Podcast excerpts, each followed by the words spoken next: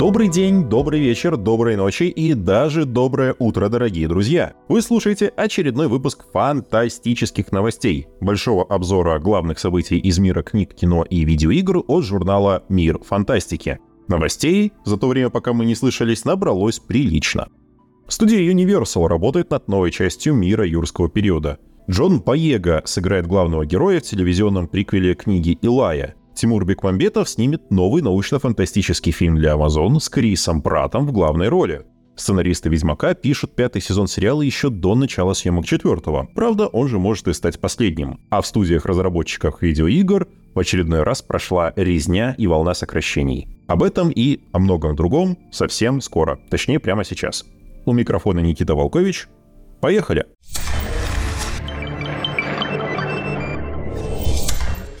Студия Universal запустила в разработку новую часть мира юрского периода. Сообщается, что картина запустит новую эру для франшизы, поэтому появление в ней персонажей старых частей маловероятно. Любопытно, что новости о фильме пошли только сейчас. Судя по всему, работы там идут полным ходом, и босс Universal даже подумывают о премьере где-нибудь в 2025 году. Любопытнее всего имя автора. Сценарием нового мира юрского периода работает Дэвид Кеп, который адаптировал для большого экрана первый роман Майкла Крайтона и его продолжение «Затерянный мир». Студия Alcon Entertainment запустила в производство телевизионный сериал, который станет приквелом постапокалиптического боевика «Книга Илая». За сюжет сериала отвечает сценарист фильма Гэри Уитта, а его постановщики, братья Хьюз, ограничатся ролью исполнительных продюсеров. Первоисточник рассказывал о таинственном страннике в исполнении Дензела Вашингтона, который ввязывался в неприятности на территории постапокалиптической Калифорнии, защищая при этом книгу, в которой скрыт секрет спасения человечества. Действие приквела развернется примерно за 30 лет до событий фильма, во времена ядерного апокалипсиса, уничтожившего прежнюю цивилизацию. Роль молодого Илая досталась Джону Боеге, известному по роли Финна в «Звездных войнах». В настоящий момент студия предлагает проект стримингом. О релизе на больших экранах речи не идет.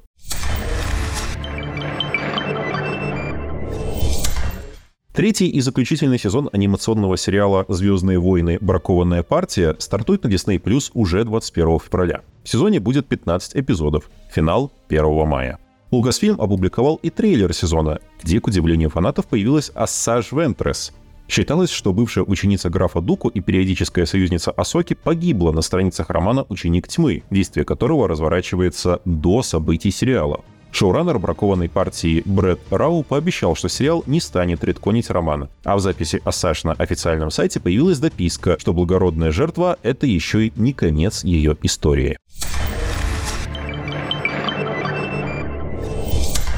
Телеканал Adult Swim объявил, что из-за прошлогодней забастовки сценаристов восьмой сезон мультсериала «Рик и Морти» выйдет в эфир только в 2025 году. Однако в этом сезоне в эфир выйдет первый десятирийный сезон аниме «Рик и Морти» за авторством режиссера Такаси Сано. Аниме не станет адаптацией уже существующих серий и расскажет совершенно оригинальную историю.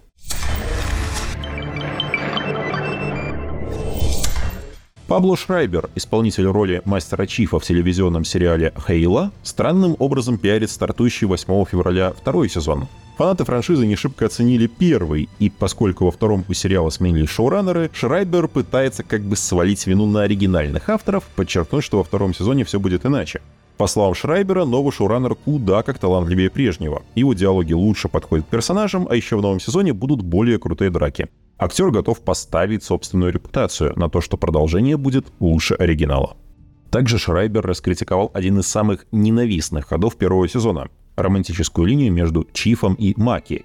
Шрайбер назвал этот ход большой ошибкой и заявил, что всячески протестовал против него, но авторы не прислушались к его словам. Что ж, э, хорошая попытка, мистер Шрайбер, но мы не можем не отметить, что главная претензия фанатов никуда не делась. На постерах второго сезона Чиф продолжает таскать шлем где угодно, но только не на своем законном месте, то есть на голове.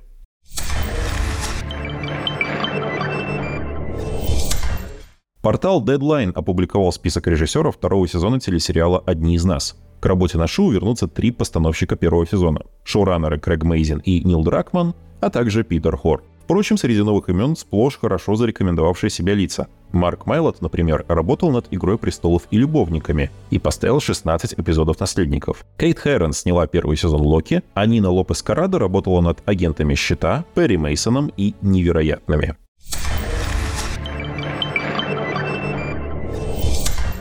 Автор первого российского блокбастера «Ночной дозор» Тимур Бекмамбетов поставит новый фильм в Голливуде. Им станет научно-фантастическая лента «Милосердие» для Amazon Metro Goldwyn Mayer Studios. Действие фильма разворачивается в недалеком будущем, в котором существенно выросло количество смертных казней. Главного героя, детектива полиции, обвиняют в жестоком преступлении, и теперь он вынужден доказать свою невиновность перед тем, как его отправят на тот свет. Главную роль в фильме сыграет звезда Стражей Галактики Крис Пратт.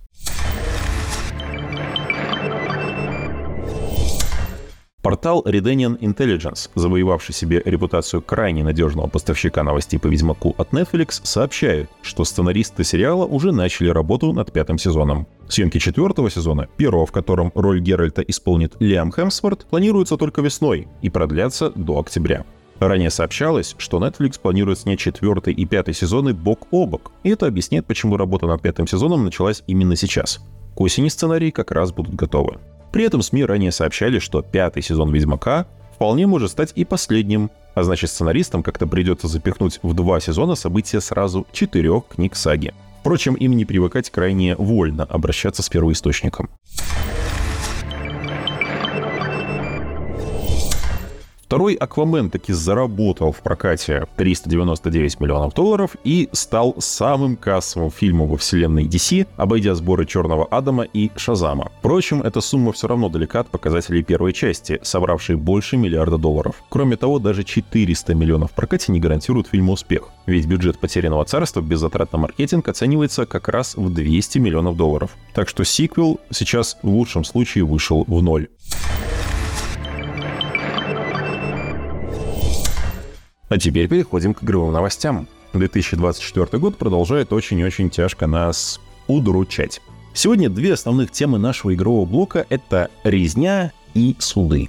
Суды и резня.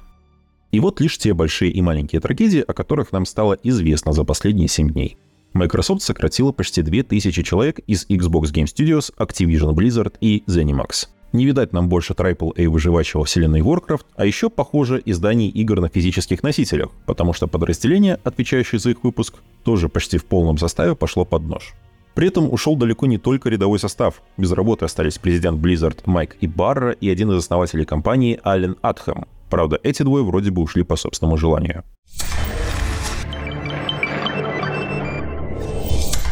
Подтвердились огромные проблемы и у Piranha Bytes. Создатели серии Gothic, Ryzen и Elix все еще не хотят говорить ничего конкретного, но уже косвенно подтвердили разрыв отношений со шведским гигантом Embracer Group. Сейчас руководство заявляет, что рано списывать их со счетов, но, похоже, эта рыба скоро всплывет кверху брюхом. Из открытых источников точно известно, что после Готики у Пирании было только два коммерчески успешных проекта. Это первые части Ryzen и Elix. Хорошо, хоть ремейком первой Готики занимается другая студия.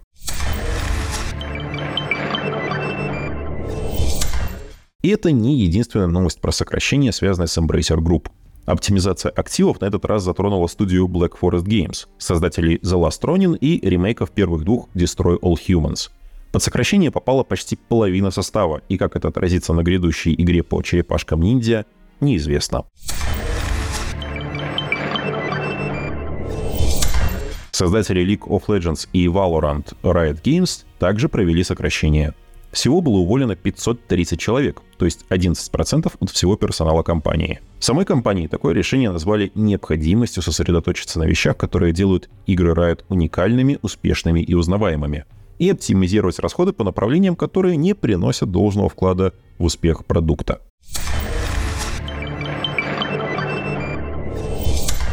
Прошла резня и в рядах авторов серии Bulletstorm и Painkiller студии People Can Fly. Правда, там сокращение оказалось довольно точечным. На мороз отправилось 30 человек, отвечавших за разработку неанонсированного проекта в сотрудничестве со Square Enix. Еще 20 человек, также работавших над этой игрой, перевели в другие подразделения.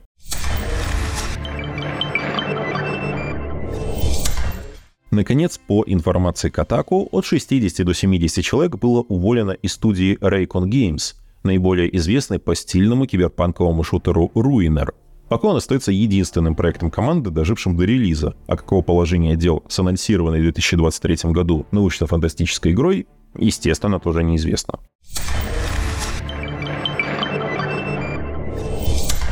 С резней разобрались, а теперь давайте о судах. Онлайн-хитяра про трудовые лагеря покемонов Pal World продолжает бить рекорды. Игра с крохотным бюджетом, часть команды которой работала по сути за бесплатно, уже в раннем доступе разошлась тиражом в 5 миллионов копий. Мощно? Да не то слово. Но есть серьезный нюанс. Дело в том, что правообладатели франшизы Pokemon, компания Nintendo, недовольны этим продуктом и, похоже, всерьез намерены судиться. Дело в том, что виртуальные монстры Палы и механики взаимодействия с ними до ужаса похожи на таковые в играх про карманных монстров. Масло в огонь подлили блогеры-энтузиасты, которые выяснили, что некоторые анимации и модели палов не просто схожи или вдохновлены, а идентичны, причем до той степени, в которой не получится сказать, что это было просто совпадение.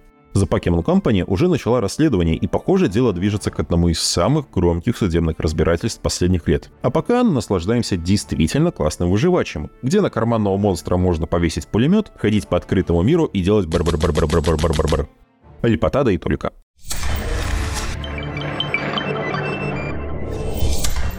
Все остальные игровые новости недели, к сожалению, вмещаются в пару строк.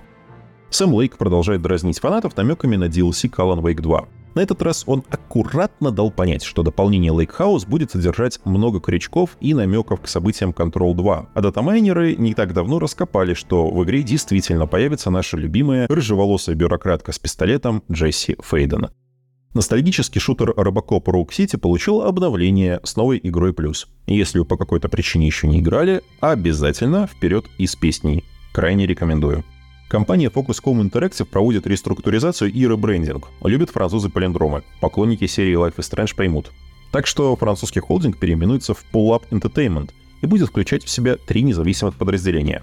Focus Entertainment Publishing, который сфокусируется на поддержке крупных проектов, инди-подразделение с акцентом на взаимодействии с небольшими командами и подразделение Pull Up Studios, которые войдут внутренние разработчики. Кстати, от Pull Up Entertainment мы в этом году ожидаем аж 4 интересные игры, среди которых долгожданный Warhammer Space Marine 2. CD Projekt Red скоро начнет полноценную разработку четвертого Ведьмака. Ожидается, что уже к середине года над игрой под кодовым названием Polaris будет трудиться около 400 человек. Впрочем, раньше 2026 года релиза ожидать точно не стоит. А подробностей о проекте тоже пока никаких нет. Один из лучших релизов прошлого поколения, интерактивный хоррор Until Dawn, похоже, получит переиздание. Как сообщают инсайдеры, ремастер с обновленной графикой от Supermassive Games разрабатывается уже больше года, так что должен выйти довольно скоро. Ожидаются версии для ПК и PlayStation 5. Ждем. Студия Hairbrained Games, известная по Shadowrun, Battletech и Lamplighters League, работает над новым проектом. Авторы презентуют игру как стратегию, где повествование и геймплей тесно взаимосвязаны. Компания надеется выкатить демо-версию и привлечь внимание издателя. Так что пожелаем ей удачи. А вот кому дополнительные инвестиции от издателя уже, похоже, не нужны, так это шутеру Graven. Бумер экшон в стиле Heretic и Hexen вышел из раннего доступа, так что кто ждал, игра доступна на ПК в Steam, Epic Games Store и GOG.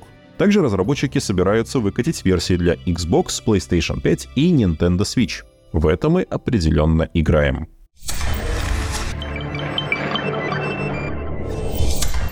Переходим к книжным новостям. Издательство «Фанзон» получило готовый перевод романа «Слепящий нож», продолжение книги Брента Уикса «Черная призма» и вторую часть цикла «Светоносец». Гевин — император, первосвященник и один из самых могущественных людей в мире. Вот только жить ему осталось меньше, чем он рассчитывал, и этот секрет все труднее скрывать. Придется объединяться с теми, кого он лично уничтожил. Автор перевода Владимир Иванов, известный переводом романов Джо Аберкромби. «Слепящий нож» поступит в продажу в конце весны. В марте выходит роман «Тот, кто утопил мир», вторая часть дилогии Шелли Паркер Чан «Сияющий император». Жу Юаньжань спасла Южный Китай от власти монголов, но этого ей недостаточно. Теперь ей нужно стать императором. И чтобы обойти своих соперников, ей предстоит объединить усилия с прежними врагами. Все герои дилогии готовы на все ради достижения цели. Вот только цена может оказаться слишком велика.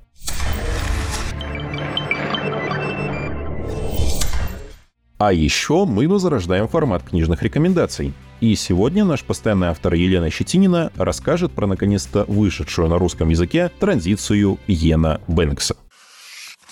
Здравствуйте, уважаемые слушатели сегодняшнего выпуска. В этот раз мне хотелось бы порекомендовать вышедшую совсем недавно в русском переводе книгу Йена М. Бэнкса «Транзиция».